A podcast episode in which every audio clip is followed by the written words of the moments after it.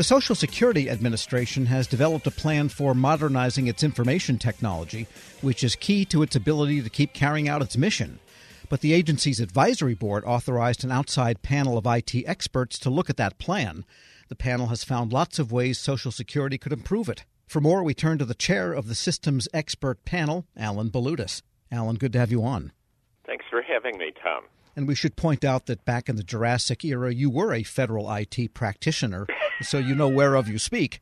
Yeah, I think we had gas driven computers then. It really, really was a while ago. Go so. check for the loose tubes. All right, so tell us what the panel's charter actually was from the Social Security Advisory Board. First of all, the Social Security Advisory Board is a group separate from the Social Security Administration. It's a group that includes appointees from both the executive branch and from the Congress and is a bipartisan group. And they, of course, had in their deliberations and discussions with outside groups heard a number of questions and concerns about the SSA's IT modernization, which is a multi year, $700 million plus initiative at, already at this state and time probably will run close to a billion dollars.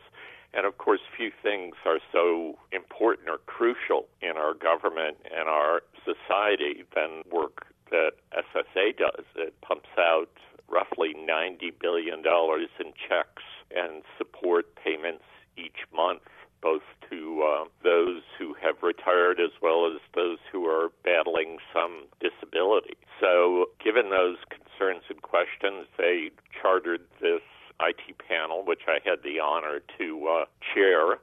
And I was fortunate enough to put together a group of wonderful experts you know many of them, and I know many of your listeners would recognize their names. And we set out, as I think I've said in the preface to the report, to try to give some insights and ideas to SSA that would be useful to them in the modernization effort. We did not want to be an oversight oversight and second guessing that comes from OMB and GAO and the Inspector General and the the Hills, so we wanted to be helpful partners to the agency in this important effort.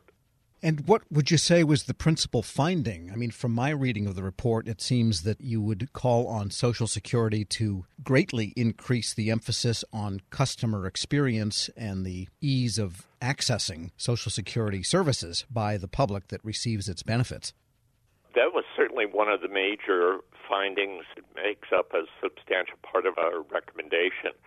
To some extent, the work we did evolved over the course of the study with some of the changes SSA made itself. So they had in place an IT modernization plan, and the new commissioner came in and wanted to change and refocus that modernization effort, as is his prerogative as the leader of the agency. He wanted to put a major focus on citizen service. So the modernization plan was revamped under his guidance to pull out, cull out those parts of the plan that focused on citizen service, and those were made an immediate focus, six to nine months and the longer term aspects of the modernization plan were pulled out separately to be worked on a longer term time frame.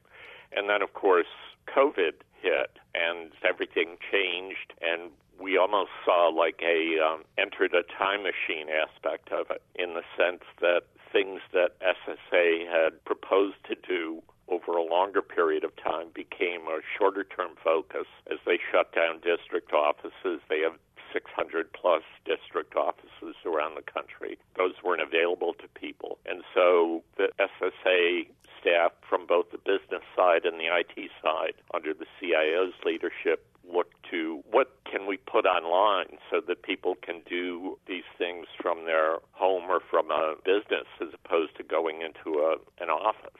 So that was a dramatic change. And then, of course, we moved from telework being a um, privilege for a small group of staff at SSA. And in fact, the leadership at SSA was in the process of actually cutting back several telework pilots that had been in place for several years, moving now to remote work, where the entire staff had to work from home. So again, we saw things that might have played out over a several year period being accelerated and taking place over the last several months.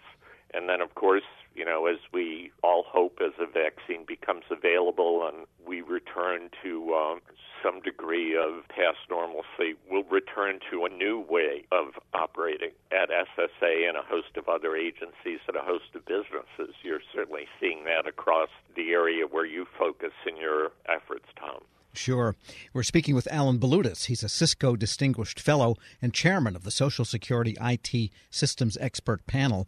And aside from the customer service and telework recommendations, did you also look at the basic workload ability because of the basic operating systems and procedures? Because Social Security's workload is growing as tens of thousands of Americans a month reach Social Security age. They've got a basic capacity issue, too, don't they? Do indeed, and they've known this was coming for a long time. Where as the baby boom generation hit into the uh, 2020 era, I think it's like 10,000 people a day over this last decade become eligible for Social Security. And of course, that challenged some of their infrastructure capabilities, again, related to the COVID challenge, because it's one thing to have an infrastructure in place that's going to support 15 or 18,000 employees working one day a week from home or one day a pay period from home to 60 plus thousand employees working full time from home and trying to support an increased demand online as opposed to people who are going into these district offices. And I think SSA and their IT team stepped up well, stepped up dramatically to try to partner with their industry contractors to kind of meet that challenge and meet that demand. I would go back to one point on the citizen services aspect, though, Tom, that I think is important. I mentioned earlier that the commissioner had made this a uh, top priority of his and therefore a top priority of the agency. But I think it's one thing to say that citizen services are our most important uh, initiative, and it's another thing to put in place a structure and a rigor and discipline that says, where are we now? Where do we want to move to? How are we going to measure that? What constitutes success? And why have we picked these particular indicators of citizen service and these particular metrics as our most important way of achieving that. And we recommended in the report the creation of a customer service office, a customer service lead, citizen service lead, to really direct and focus those efforts within the SSA. And I guess it's probably fair to say that customer service, the outward facing parts, the operational capacity and the infrastructure really all are related because you have to have a supporting infrastructure that looks both ways inward at capacity and outward at customer service. Fair way to put it? Well put. Um, and of course, SSA has a direct impact on close to half the population of this country. There's few agencies of government that have that kind of direct and immediate effect, and uh, where people are so reliant on them for a good part of their support and their future. Any reaction yet from the agency practitioners, the IT staff there? Have they said, yeah, good ideas and so on? some off the record positive comments from the current leadership, some very positive on the record comments from the uh, Biden Harris transition team that actually seized on the report as a key source early in their work in the agency. Uh, we've had several conversations with the IT lead of that team and we're told their plan is to incorporate the recommendations almost in total in their uh, transition report that will be presented as part of the new administration's uh, guidance for the future of the organization. So that was very positive feedback to all the members of the team. Yes, because Carolyn Colvin, the nominee for commissioner, has been at the agency for a long time prior to this. She was acting commissioner She was the deputy. She was acting commissioner. She was nominated, as you noted, to be commissioner. That was never acted upon. She was never confirmed, and now she's back. But of course, the current commissioner, Mr. Saul, is there on a uh, a term appointment. It'll only be the uh, second time that a commissioner has been appointed by one administration and will be would be serving the bulk of his term under a uh, an administration of a different party. So we'll have to see how that plays out as the new Biden Harris team comes in later in January. Well, I'll be watching personally because during the length of a presumed Biden presidency, I might start collecting. So I want them to be there and everything working well. You're still a kid, Tom. I've got a few years to go yet. Alan Balutis is a Cisco Distinguished Fellow and Chairman of the Social Security IT Systems Expert Panel. Hey, thanks so much for joining me. It was so good to speak with you again, Tom, and thanks for the opportunity to uh, present and discuss this report with your listeners. We'll post this interview at federalnewsnetwork.com slash Federal Drive. Subscribe to the Federal Drive at Podcast One or wherever you get your shows. Want more ways to show your good side to the world? Donate plasma at a Grifols Center and join thousands of donors who are helping to save lives. Receive up to $1,000 your first month.